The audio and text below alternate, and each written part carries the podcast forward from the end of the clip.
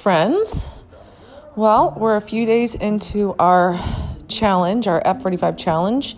It's a virtual one this time, first time ever. Um, it's 45 days, so it's a little bit shorter, and I wanted to wait a few days before um, I talked about it.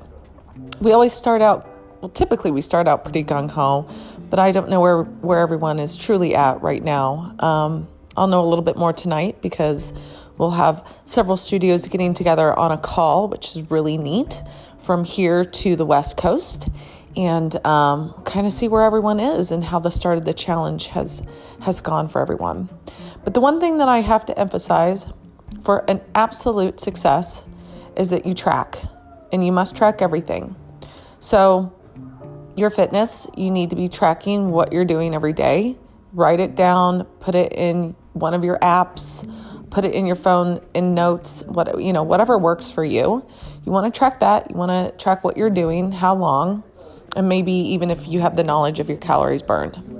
From there, you absolutely need to be prepping and tracking your food, especially right now. I mean, we are at home, most of us, and we're probably eating more than we think.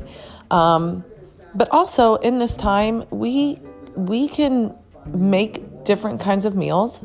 We can um, try out different things. So that's what's pretty cool about this challenge, food wise.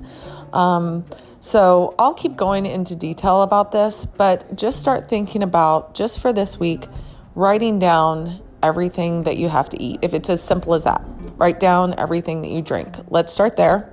That's your first step in tracking. I don't want you to be overwhelmed with this, but I want you to have the visual. I need you to see like what it is that you're consuming and honestly where you're falling short and then next week, we can talk a little bit more about what it means to prep and actually plan. So, um, this week, let's track track your fitness um, and track your meals and, and, your snacks and everything that's going in your mouth.